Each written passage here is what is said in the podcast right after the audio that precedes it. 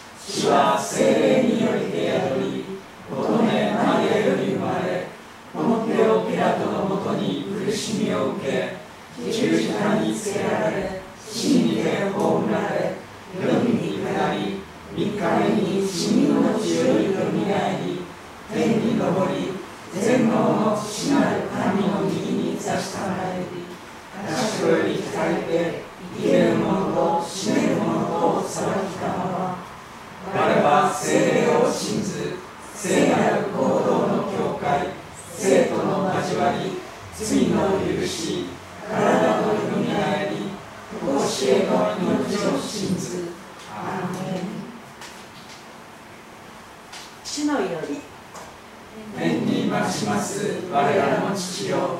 願わくは皆を崇めさせたまえ御国を来たらせ。たまえ御心の天になるごとく地にもなさせたまえ。我らの日常の糧を今日も与えたまえ。我らに罪を犯す者を我らが許すごとく。我らの罪をも許したまえ。我らを試みに合わせず悪より救い出したまえ。国と力と支えとは限りなく汝のものなりばなり。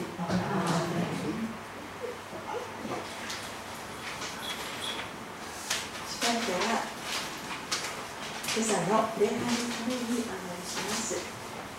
心を合わせてお願いますでしょうか。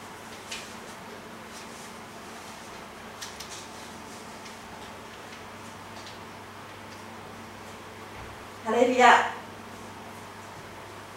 みがえられて今も生きておられ共にいてくださる命の主に心からの賛美を申し上げます今朝も忙しい日常から解放してくださりここに招いてくださってありがとうございます愛する方々と共に霊と誠をもってあなたを礼拝いたします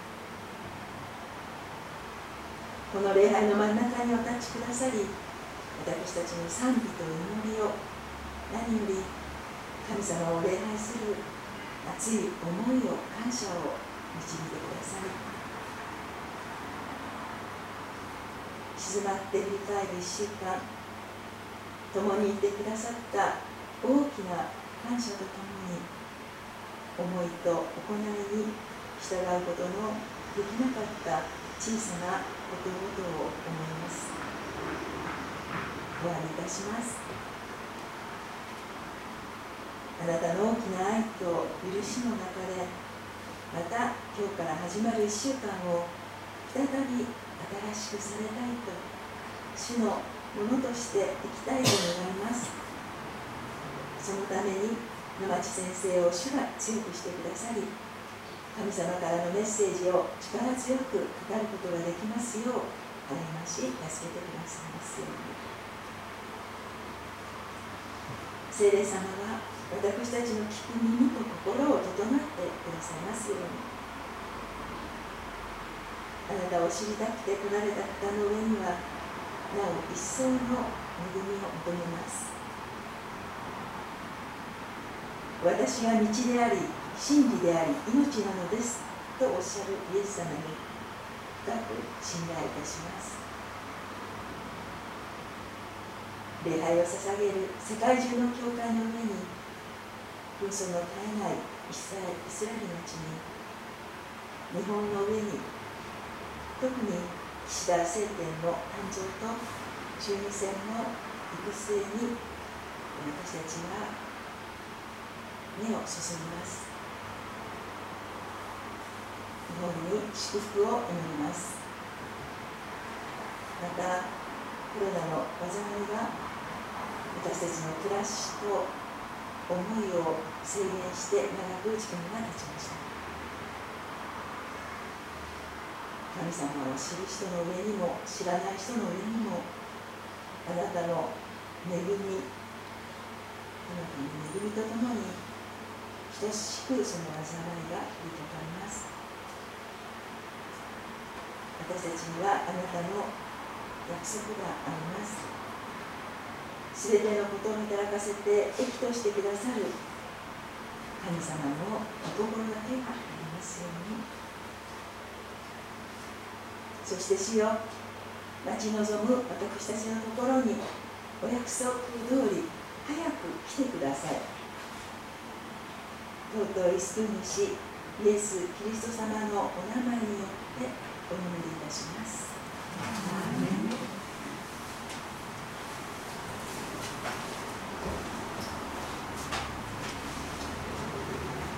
ではもう一曲共に賛美いたしましょう。賛美歌520番静けき川の岸辺にです「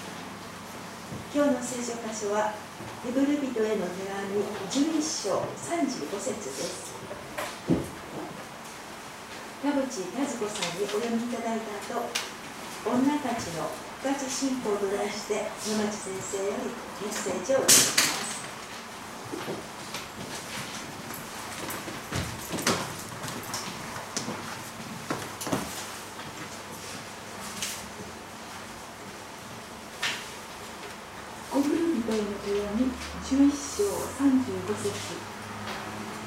女たちは死んだ者をよみがえらせていただきました。また他の人たちはさらに優れたよみがえりを得るために釈放されることを願わないで拷問を受けました。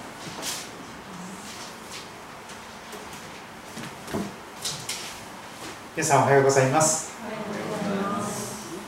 いつもの方も久しぶりの方もようこそおいでくださいました。神様の祝福と守りが豊かにありますようにとお祈りいたします。祈ります。天のお父様大きな地震があったりまたさまざまな形の思い煩い思いがけない災いが私たちの身には降りかかってまいります。しかし主は私たちの罪のために身代わりに十字架で死んでくださりお墓に葬られましたが今も復活して生きておられる生ける誠の神様です。そのイエス様がおっしゃいます。あなた方は世にあっては困難があります。苦しみがあります。しかし勇敢でありなさい。私はすでに世に勝ったのですと。罪と悪魔とさまざまな悪しき者に主は打ち勝ってください。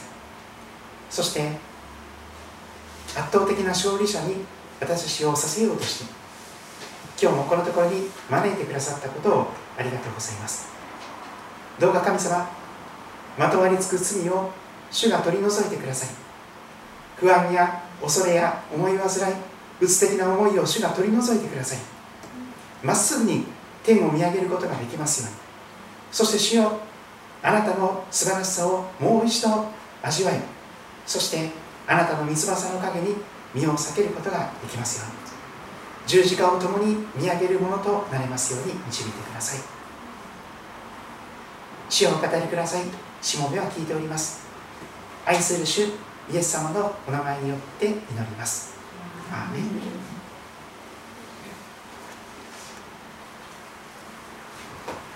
2021年10月10日を迎えることができました。感謝です。今日は女たちの復活信仰女たちの復活信仰そんな題をつけました。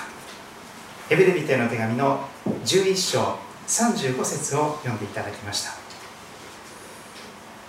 今日はこの11章の35節の前半の部分だけを見てまいりたいと思っております。中法の御言葉のところを見てください。これまでの新海訳と新海訳2017少し訳が変わっております。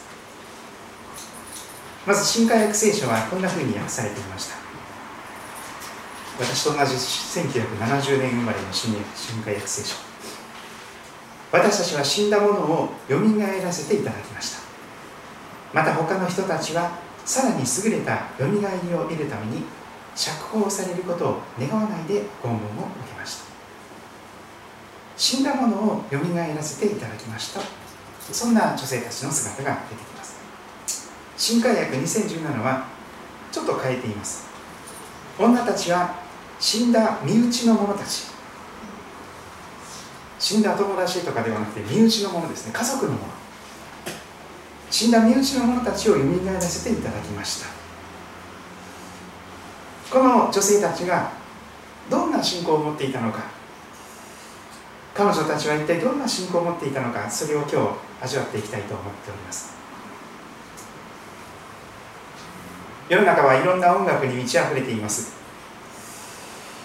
私もいろんな好きなアーティストが音楽家がいますけれども、えー、ある人物はですねこの秋の歌を歌っております。とても悲しいとても暗い歌なんです。死というのが永遠の別れだと歌います。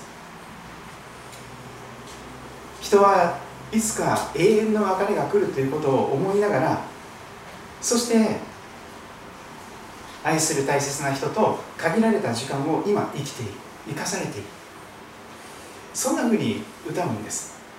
そしてもし別れる時には笑顔で別れようなんていうことを歌うわけです。しかし永遠の別れなのでしょうか死は。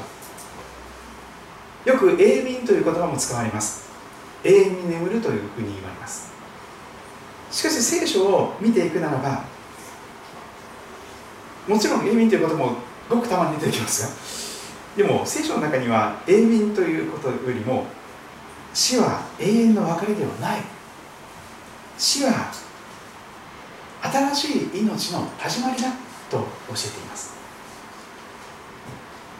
命の源である神様が私たちに命を与えてくださり生かしてくださっています。その方は私たちを死にも打ち勝つ命死にも打ち勝つ神の命永遠の命に生かそうとなさっているのです。それは天国の前味というふうにも言えるでしょう。天国に行ったならばもう死ぬことはありません。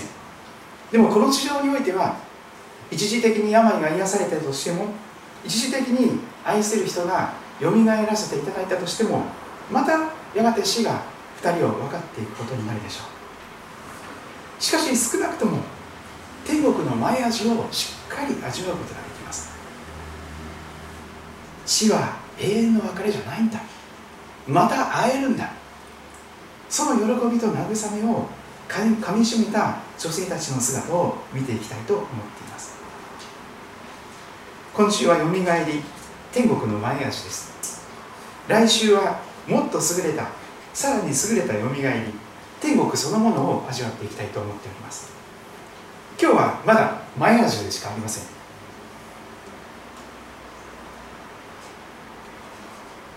聖書を皆さんお持ちでしょうか？これぐらいの聖書ちょっと重たいんですけどもこれでも私だいぶきつくなってきましたので老眼が入ってきまして。この大きさの聖書ですと下のところにアンダーラインが引っ張ってあって下にこの欄外の中がついております。欄外の中を今日のところ見ますと、えー、参照にする聖書の箇所が出てきます。35節のところですね。女たちはというその女という言葉のところに1と印がついております。欄外の中の35節の丸1というところを見ますと1列1723とか2列4の3637そんなふうに記されています。これは復活を死んだ者を死んだ身内の者たちをよみがえらせていただいた女たちが聖書のどこに登場するのかというこの参照箇所が記されているわけです。それで順番に見ていきたいと思いますが今日2人の女性のことを中心的に見ていきたいと思います。最初に1列王1723これは列王記第1歴代の王様の記録が記されている列王記第117章23節という意味です。創世記から始まって創出レビミン新明記ヨシアシシルスサムエル続きますがもうちょっと進みますとこの列王記というところが出てまいります。イスラエルの歴代の王様のその政治の様子が記録されておりますしその間に使わされた預言者の姿も登場いたします。第一列王記の17章を開いていきましょう。そこには預言者エリアという人物が活躍した時代のことが記されていきます。私の、えー、敬愛する先生の中にもですね僕先生の息子さんですがエリアという名前の、えー、人物がいます。この預言者エリアから取った名前ですよね。預言者エリアという人物が活躍した時代が第一列王記の17章に出てきます。そしてそこに身内のものを死んだ身内のものをよみがえらせていただいた一人の女性が出てきます。17章せっかくですから一節あたりから順番に見ていきたいと思います。ギルアデの住民であるティシュベ人エリア。この人が預言者エリアと呼ばれる人物です。ギルアデの住民であるティシュベ人エリアはアハブに行った。アハブというとても悪い王様です。とんでもない奥さんと結婚してしまいまして偶像の神々をイスラエルに持ち込んでいくそのような王様であります。ティッシュベ人エリアは偶像礼拝に浸る預言者の警告の言葉を発します。アハブに言った。私が仕えているイスラエルの神主は生きておられる。私の言葉によるのでなければここ数年の間梅雨も降りず雨も降らない。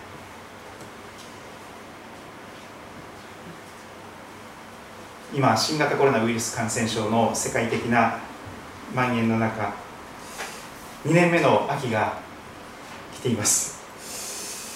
少なくともあと1年ぐらいは続くんじゃないかと言われております。ここ数年の間梅雨も降りず雨も降らない。そういう少なくとも1年では終わらないような試練の危機的な時代がそこに訪れました。その時は変なウイルスではなくて雨が水が梅雨がなくなっていくというそのような時でありまし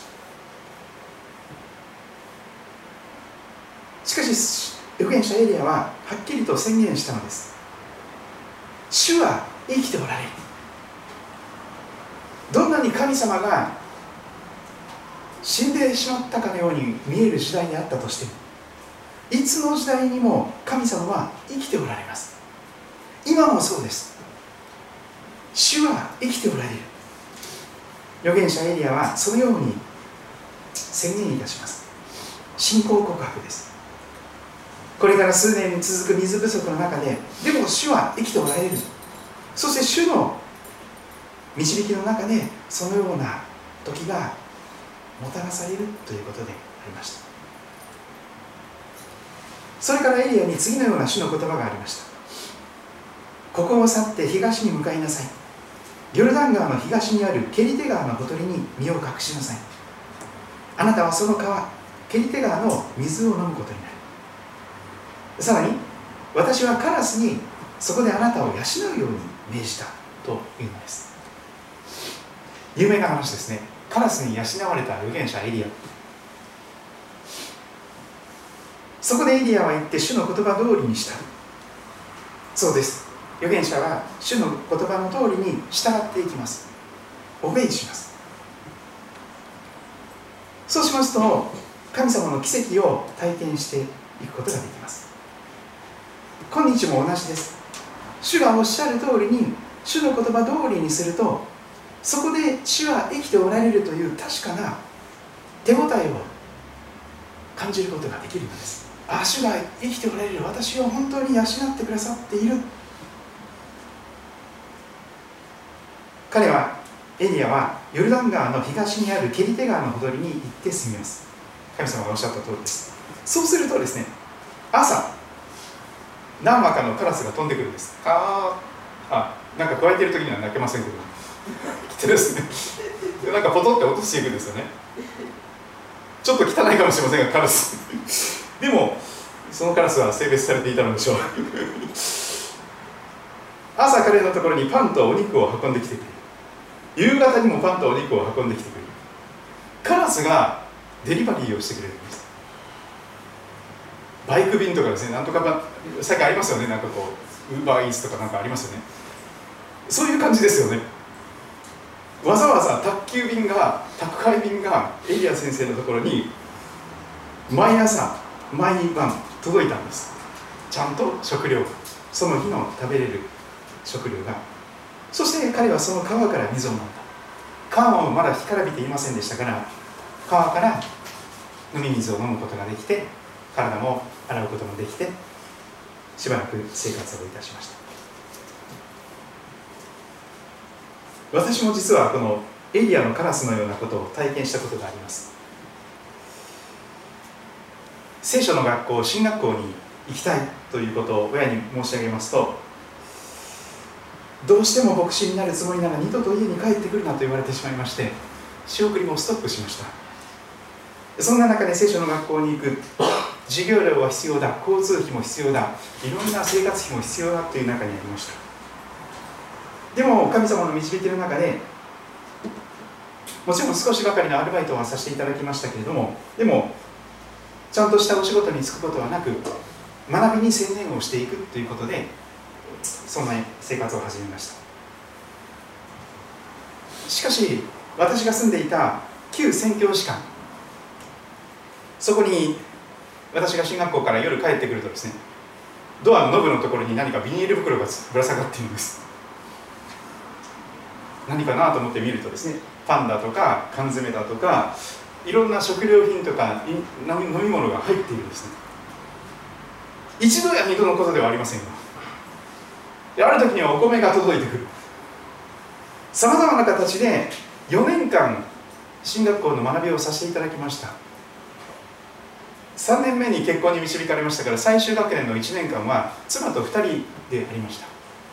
しかし神様が不思議な形でエリアのカラスのような大切な命を養うことができる。その食べ物や飲み物を運んできてくれたんです。誰かは分からないんです。でも神様は誰かをその志を与えてちょうど何も食べるものがないからどうしようかな。米びつほとんどないよ。これどうしよう。という時にちょうどこの運ばれてくるんですよね。それで私は何度もあ神様本当に生きてるんだ。あ神様本当に生きてるんだ。ということを何度も体験しながら進学校で聖書を学びました。そういう体験はすごく貴重だったと思います。皆さんそういうことを体験されたことがありますかね？お祈りしたら本当に神様が祈りに応えてくれて確かに神様が生きておられるというその実感をもう鳥肌立つようなその感覚。頭で信じてるだけの神様じゃなくて本当にお祈りしたら答えてくださる。必要なものを毎日毎日養ってそ持ってきてくださる。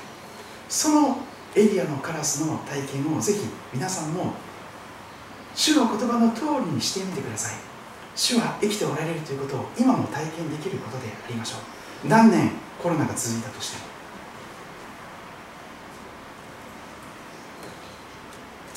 しかし一難去らないうちにまた一難。これが人生であります。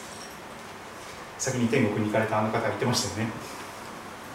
しかししばらくするとその川が枯れた。エリアが頼りにしていた水源が枯れてしまった。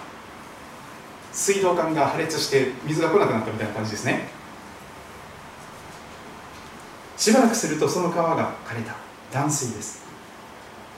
その地方に雨が降らなかったからである。何年も続くと雨降らなくなって川も枯れるでしょう。すると彼にエリア先生に次のような主の言葉があった。9節。さあシドンのサレファテに行きなさい。シドンのサレファテ違法人の地ですね。外国人の地です。そこに住みなさい。見よ私はそこに一人のやもめ。一人の愛するご主人を先に天に送って息子さんと二人暮らしをしていてシングルマザーの女性。その一人のやもめに命じてあなたを養うようにしているからね。と神様はおっしゃったんです。エリアはツァレファテに出かけていきます。その町の門に着くとちょうどそこに。そうです。神の言葉に聞き従う時に図らずもということが起こります。世の人はそれを偶然とかたまたまとか当たり前って言うでしょ。でもそうじゃないですよ。自分が本当に落ち込んでいる時にちょうど何か自分を励ましてくれる人に出会うとかそれって偶然じゃないですよ。たまたまじゃないですよ。神様が見えない御手の中で全てのことを働かしてその日その時その場所に合わせてくださるんですよ。ちょうどそこに自分を助けてくれる人。自分を慰めてくれる人話聞いてくれる人が使わされるんです。ちょうどそこに薪を拾い集めている一人のヤモメがシングルマザーがいました。なんか本当に痩せていてもう本当に働きずくめのお母さんほとんど寝ていないそんなお母さんです。なんとか一人息子を養うためにここまでやってきたけどももう気力も体力も限界になっていました。お金も経済的なものもほとんどなくなっていたんです。薪を拾い集めている一人のヤモメがそこにいたのです。ちょうどそこに。その女性がそうだったんです。神様がエリアを養うと言われた女性でした。しかしすごい状況にその女性は置かれていたんです。薪を拾い集めている一人のその女性いた。そこでエリアは彼女に声をかけます。あの水差しにほんの少しの水を持ってきて私に飲ませてくださいませんか？私喉乾いてカラカラなので飲飲み物を飲ませてくれませんか？彼女が取りに行こうとするとエリアは彼女を呼んでもう一言を加えます。一口のパンも持ってきてくれませんか？お腹ペコペコなんです。ところが12節彼女はこのように答えます。正直なその現状をそのまま教えてくれました。あなたの神主は生きておられます。あなたの神様主は生きておられます。というのですがその後に出てくる言葉はまるで神様が死んでらっしゃるような言葉が続きます。実は私には焼いたパンはないんです。ただ亀の中にほんの一握りの粉と壺の中にほんの少しの油が残っているだけです。もうそれしか残ってません。ご覧の通り23本の焚き木を集めて帰っていって私と息子のためにそれでわずかなパンを作ってそれを2人で食べて死のうとしている。もう餓死寸前の親子だったんです。もう死のうとして死ぬことを覚悟して息子と一緒に私はもう死ぬんだという覚悟の中で最後の晩餐をしようとしていた。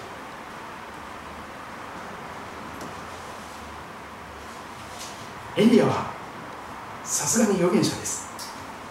彼女に語りかけます。恐れてはいけません。大丈夫です。言ってあなたが言ったようにしなさい。しかしまず私のためにそれで小さなパン菓子を作り私のところに持ってきたきなさい。その後であなたと子供がのために作ってください。イスラエルの神様主がこう言われるからです。主が地の上に雨を降らせる日までその亀の粉が尽きずその壺の油はなくならない。神の言葉は約束を語ります。具体的な約束です。主が雨を降らせてくださる日まで毎日毎日その亀の粉は尽きない。小麦粉がなくならない。そして壺の油もなくならない。主はそう言われるからまず私私のためにパンを作って持ってきてください。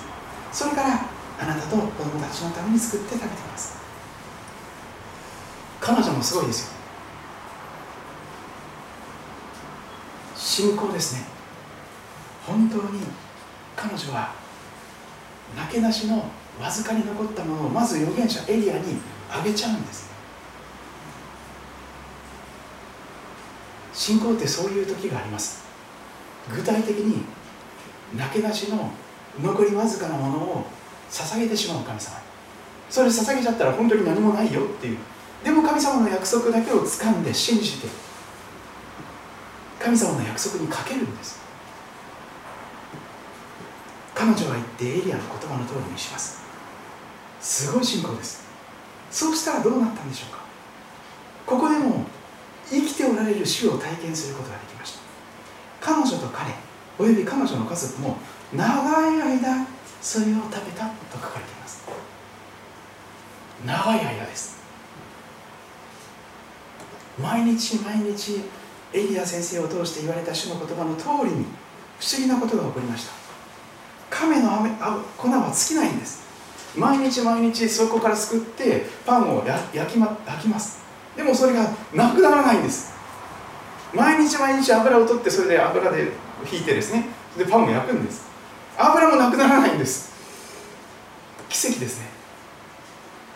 日常生活の中で神様は奇跡を起こしてくださる方です。当たり前だと思えないほどの奇跡を起こしてくださいます。ありえないありがたい。こんなことがあるのか。信仰はそのような奇跡を毎日体験することができるような素晴らしい冒険の旅へと皆さんもいざないます。エリアを通して言われた主の言葉の通り神様の約束は決して裏切りません。必ず約束の通りになります。神の粉は尽きず壺の油はなくならなくて3人が長い間飢え死にすることなく十分に食べて生きながらえたのでした。17節。また試練が襲ってきます。これらのことの後この家の女主人の息子が病気になっちゃった。シドンのサレバテのこのヤモメの息子が病気になったんです。そしてあれよあれよという間にその子の病気は非常に重くなってしまってついに息を引き取ったと書かれています。先週私もヒヤッとしましたね。息子が学校で倒れちゃった。すぐ迎えに来てください。病院に行ったらですね即入あのすぐ入院してるんです。でコロナと間違われてですね、まあ、あのコロナの検査がちゃんと結果が出るまではその感染病棟の中に入ってしまってですね。面会もできない。で金土日と私独身で過ごしましたね。で日曜日の午後にやっと迎えに行くことができたんですけどもちょっと一時ですねどうなるかとかと思って心配しました。そしてしばらくぶりに家族が一緒にいてくれることがどんなにすごいことか一人ぼっちで食事食べる片付ける一人ぼっちで寝る起きる一人ぼっちで仕事する寝る一人で祈って一人で何もかにも一人で自分の音しか出てこないんです。自分が電気つけなければ暗いままです。よ愛する方を亡くして一人暮らしをされている方の気持ちがほんの少し分かりました。いやーこれ寂しいわ。しばらくぶりに独身生活を味わうとですねもう寂しくて寂しくて神様と祈りました。でもこの女性は何ということでしょうか。愛する一人息子が病気になってあれよあれよという間にその子が死んじゃったんです。ええー、息してないわ。彼女はエリアにいます。神様に正直な気持ちをぶつける信仰が彼女の信仰です。正直な気持ちをぶつけるのは信仰です。それが復活信仰へとつながります。彼女はエリアに赤裸々に自分の思いをぶちまけていきます。日本人がとても苦手な気持ちをぶつける信仰がありました。神の人よあなたは一体私に何をしようとされるんですか？あなたは私の罪とかを思い起こさせて私を責め立てるんですか？そして私の息子を死なせるために来たんですか？彼女はその思いを言葉にならない苛立ちを全部言葉にしてぶつけていったんです。皆さんそういう祈りを神様になさったことありますか？それは心を注ぎ出す祈りと言われますがお上品な言葉じゃないです。神様感謝します。ハレルヤとかそういう祈りじゃないです神様いい加減にしてください。冗談じゃないですよ。なんでこうなってるんですか？いい加減にしてください神様。私はそういう祈りをよくするんです。山の中でします。本当に正直に私は気持ちをぶつけます。それをしても神様は怒らないで全部受け止めてくれるって信じてるからです。神様って本当に懐の大きな方ですから何をバカなことを泣き言を言っとるんだとかって叱らないんですよ。私の泣き言やつぶやきや不平不満や怒りや苛立ちを全部受け止めて聞いてくださいます。そして抱きしめてくれるんです。神に正直な気持ちをぶつける信仰それが復活へと導いてるんです。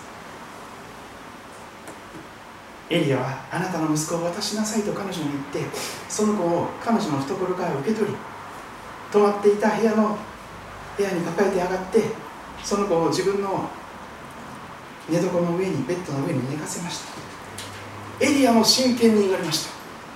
20節。私の神様主よ私が世話になっているこのヤモメにさえ災いを下して彼女の息子を死なせるんですか？神様やめてくださいそれだけは主よ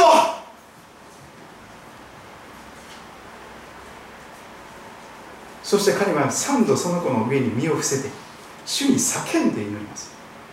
日本人に一番足りない祈りかもしれません。叫んで祈ります。大声で「主よ助けてください。主よ立ち上がってください主よ！本当に全身全霊でフォルテッシモの祈りをします。フォルテッシモです。最大の大声をします。私の神主よどうかこの子の命をこの子のうちに戻してください主よ。主はエリアの願いを聞かれました。その祈りを聞かれました。そしてなんと子供の命がその子のうちに戻ってきたんです。そしてその子は死んでいたんですが生き返ったんです。心肺停止でした。もう体冷たくなっていたんです。完全に死んでいたのに生き返ったんです。エリアはその子を抱いて屋上の部屋から家の中に降りていってその子をお母さんに渡しました。ご覧なさい。あなたの息子さんは生きてますよ。元気ですよ。その女はエリアに言いました。今私はあなたが神の人でありあなたの口にある主の言葉が真実であることを知りました。神に正直な気持ちをぶつける信仰がこの息子の復活という天国の前味を味わうことができるそんな素敵な体験へと導かれました。これは一人目の女性です。もう一人の女性は第二列王記列王記第二の4章に登場します。列王記第2の4章、まあ、最初のところにも非常に経済的に厳しくなってそこからこの復活のような形で助けられた女性も出てきますがそこは今日飛ばしまして4章の8節から聖書にはいろんなエピソードがありますのでぜひじっくりと秋の夜長に見てください。読書の秋聖書の秋ぜひ味わっていただけたらと思います。列王記第2の4章8節からそこにもう一人の身内のものをよみがえらせていただいた女性が出てきます列王記第24章8節。今度はエリアの後継者のエリシャという人物が預言者として活躍している時代です。エリアの後はエリシャさんという人物が出てきました。あの吉川の方で牧師をしていた方の息子さんはエリシャさんという名前でしたけどもこの預言者エリシャから取っています。ある日エリシャがシュネムを通りかかるとそこに一人の裕福な女がいて彼を食事に引き止めた。裕福な女性でした。シュネムというところにいたんです。エリシャ先生が通りかかるとちょっとですねあ素敵な人だ。そして神にお仕えしている方かしら。ということでもしもしどうぞ私のところに来てください。おもてなしをさせていただきます。お食事をおいしい食事はいかがですか？食事に招いてくる。それ以来エリシャはそこを通りがかるたびにそこによって食事をするようになった。いつも声かけてくれたんでしょうあエリシャ先生どうぞ今日もお食事していってください。どうぞお気軽にお立ち寄りください。なんかカフェのような喫茶店のような感じですけど喫茶店の素敵なあの女性のおかみさんのような感じですが女は夫に言います。さらにご主人に言うんですね。いつも私たちのところに立ち寄っていかれるあの方はきっと神様の聖なる方に違いありません。宣教師さんのような方だと思います。ですから屋上に壁のある小さな部屋を作りましょう。あのなんかこのカーテンみたいなものでパーテーションとかそういうそなんかそういうことじゃなくてしっかり壁がある。大声で祈っても大丈夫なようなそういう部屋を作ってあの方のために寝台と机と椅子を食台を置きましょう。あの方が私たちのところに来られるたびにそれを使っていただけますから。家をリフォームして祈りの部屋を作ってくれたんです。レストルーム。祈りの部屋。エリシャ先生はそこでお世話になっていました。でもあまりにもよくしてもらってくれたものですから私たちのことで一生懸命骨折ってくれたので何かお返しをしたい。何か願いがありますか？と問います。しかし彼女は本当に素敵な人生を生きていました。13節の後ろの言葉をご覧ください。彼女はそれにこう答えた。私は私の民の間で幸せに暮らしております。何ということでしょうか。彼女は満ち足りていたんです。フランシスコ・ザビエルのように満ち足りておりまするもう十分幸せなんです。とこれ以上もっと収入が増えるようにとかそういうことを願わなかったんですよ。今の生活が十分幸せですからもう大丈夫です。何もいりません。ところがエリシャ先生にその弟子のゲハジがですねちょっとこんなことを言ったんです。実は彼女には子供がいらっしゃらないようです。ご主人も年を取っていらっしゃるようですがそれでエリシャ先生はこんなことを約束するんです。16節。エリシャは言った。来年の今頃あなたは男の子を抱くようになるよ。すごいことですけど。来年の今頃あなたは男の子を抱くようになるよ。男の赤ちゃんを産めるすると彼女は言った。いいえご主人様。神の人よ。この橋ために偽りを言わないでください。そんな気休めの冗談言わないで。ところがにわかに信じがたいことが起こりました。しかしこの女は身ごもりエリシャが彼女に告げた通り翌年のちょうどその頃に男の子を産んだんです。高齢出産でした。本当に嬉しかったと思います。2人だけで老後の生活をしていた。もうすぐ老老介護しなきゃいけないかもしれない。ところが男の子を授かるしかし人生というのは一難去らないうちにまた一難でございます。その子が大きくなってあるある日借り入れをする収穫の時期でした。一緒に収穫のお手伝いをしていたと思います。お父さんのところに。ところが突然頭が痛くなっちゃった。お父さんに「お父さん頭痛い頭痛い」と言い始めたんです。お父さんは若者をこの子を母親のところに抱いていってくれと命じます。母親のところに連れて行きます。その子はお昼までお母さんの膝の上で寝ていました。ところがついに死んでしまったんです。え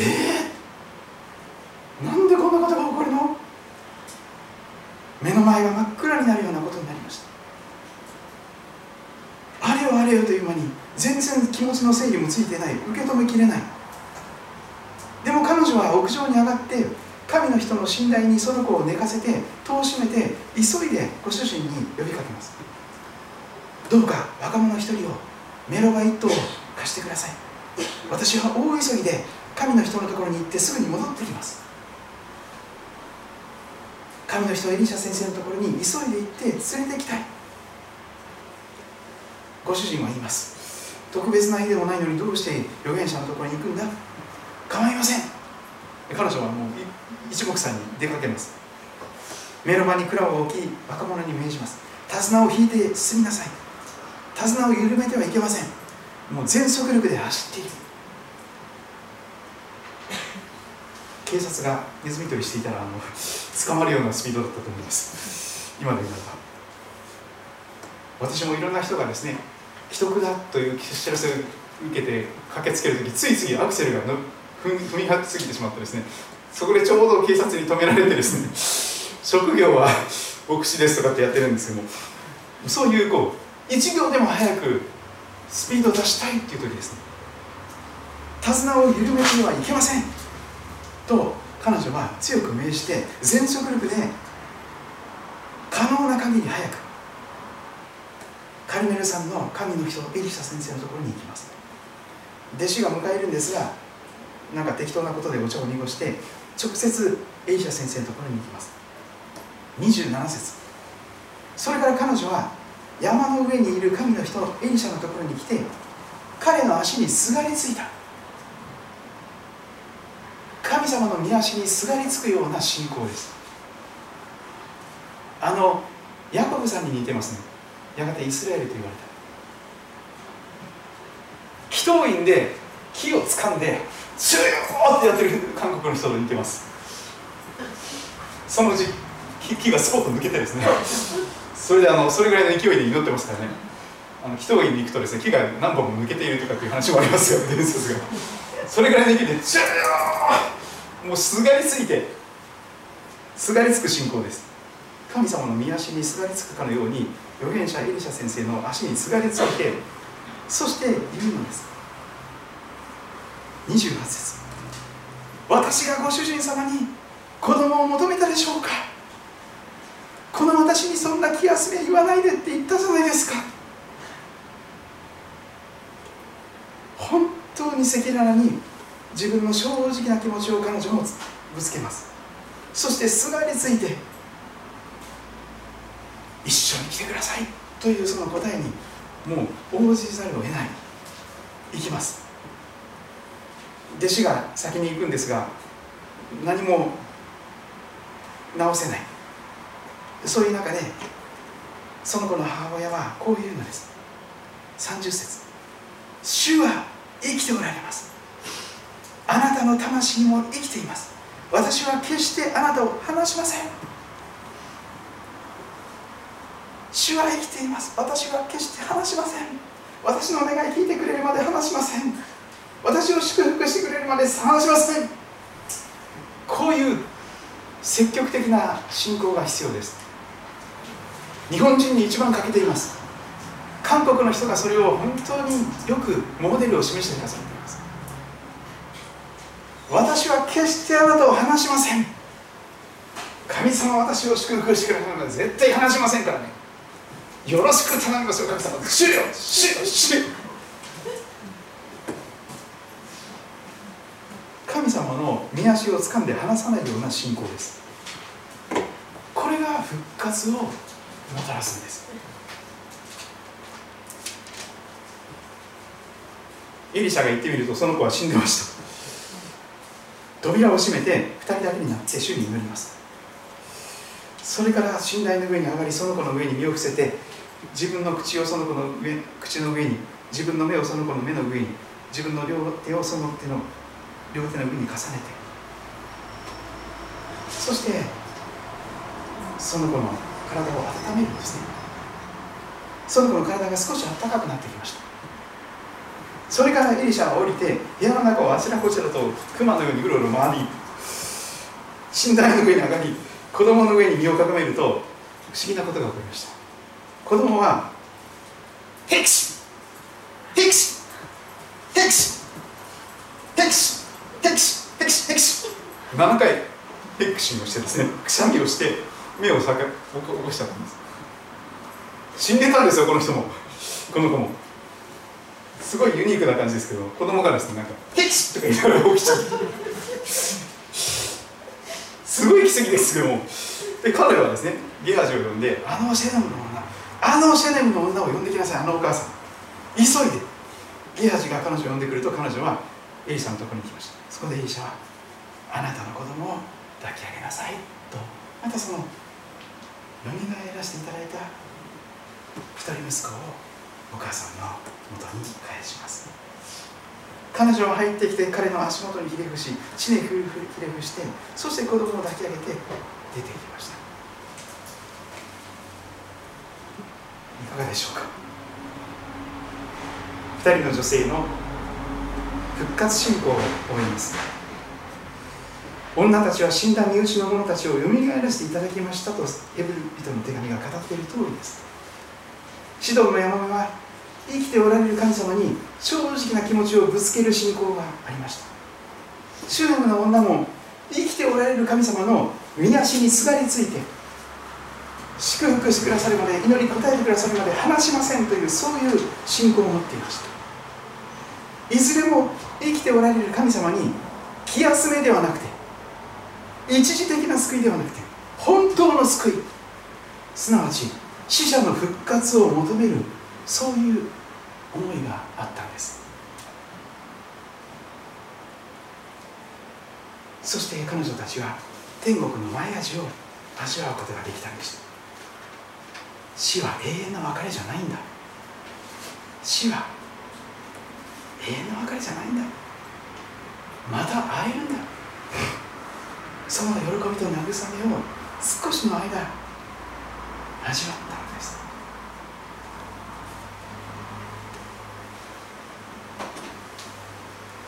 新約聖書にもたくさんの女性が出てきます。ナインの山目一人息子が死んで葬儀でそのところでイエス様が来られて棺に手を置いてイエス様によって一人息子が生き返らせてもらいます。街道管理者ヤイルさんのご夫妻も12歳ぐらいの一人娘がいました。死にました。でも生き返らせてもらいました。有名なのはベタニアのマルタとマリアの兄弟ラザロでしょう。ラザロも4日も経っていました。もう死んで4日も経ってますからもう臭くなっております主は。主はでももしあなたが信じるなら神の栄光を見ると私は言ったではありませんかと言ってそしてラザロよ出てきなさいと主がイエス様が命じると。包帯ぐるぐる巻きのラザロが出てきたんですよね。生き返る極めつけはイエス様の復活でしょう。イエス様の復活を目撃した女たち。イエス様と一緒にガリラヤから来ていた女たちはイエス様が埋葬されていくそのお墓に向かっていました。日曜日の朝早く。とっても気持ちが暗くて自分たちがお慕い申し上げていたイエス様が殺されて死んじゃってお墓にこのままご遺体になっている。でもなんとか香油を塗って差し上げたいと思って言ってたらそこそこで天使が現れてですねここにはおられません。よみがえられたからです。またお会いできますよイエス様と。死は永遠の別れじゃないんですよ。それを聞くことができたわけです。しかし余計なことを言うならば今日のシドンのヤマメもその息子さんもシネムの女性もおそらく何年か後に亡くなってお墓に葬られたと思います。ラザロもそうです。ナインの山の息子もそうです。海洋管理者ヤイロの娘さんも生き返らせてもらいましたがしばらくの後残されたおまけの人生を生きた後やがてお迎えが来たでしょう。来週はもっと優れたさらに優れたよみがえりを覚えたいと思います。もはや死ぬことがない。天国の前味ではなくて天国そのものにそこで目覚めることができる。そういう救いの完成であります。それぞれご自分の言葉で祈る時を持っていただけたらと思います。声に出せる方は声に出してまた声に出せなくても心の中で正直に神様に自分の思いをぶつけてみてください。また生きておられる神様の御足にすがりつくような積極的な信仰が皆さんの上に与えられますようにと心から願います。それぞれ祈りの時を持ちましょう。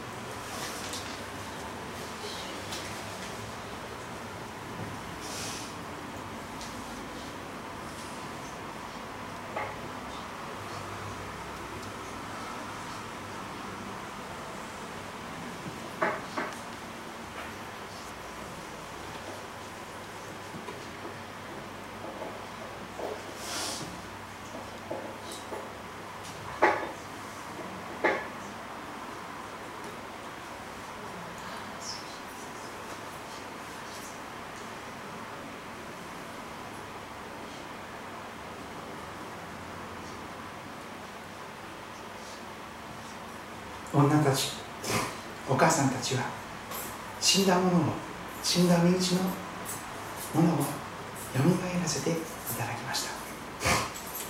神様は聖書は何とすごいことを語っているでしょうか。世の中の全てが死は永遠の別れだと歌います。永民という言葉をクリスチャンでも使うことがあります。でも聖書は死はほんのひとときの眠り。そしてよみがえりが与えられている。罪の許しが与えられたならば体のよみがえり常しえの永遠の命も備えられています。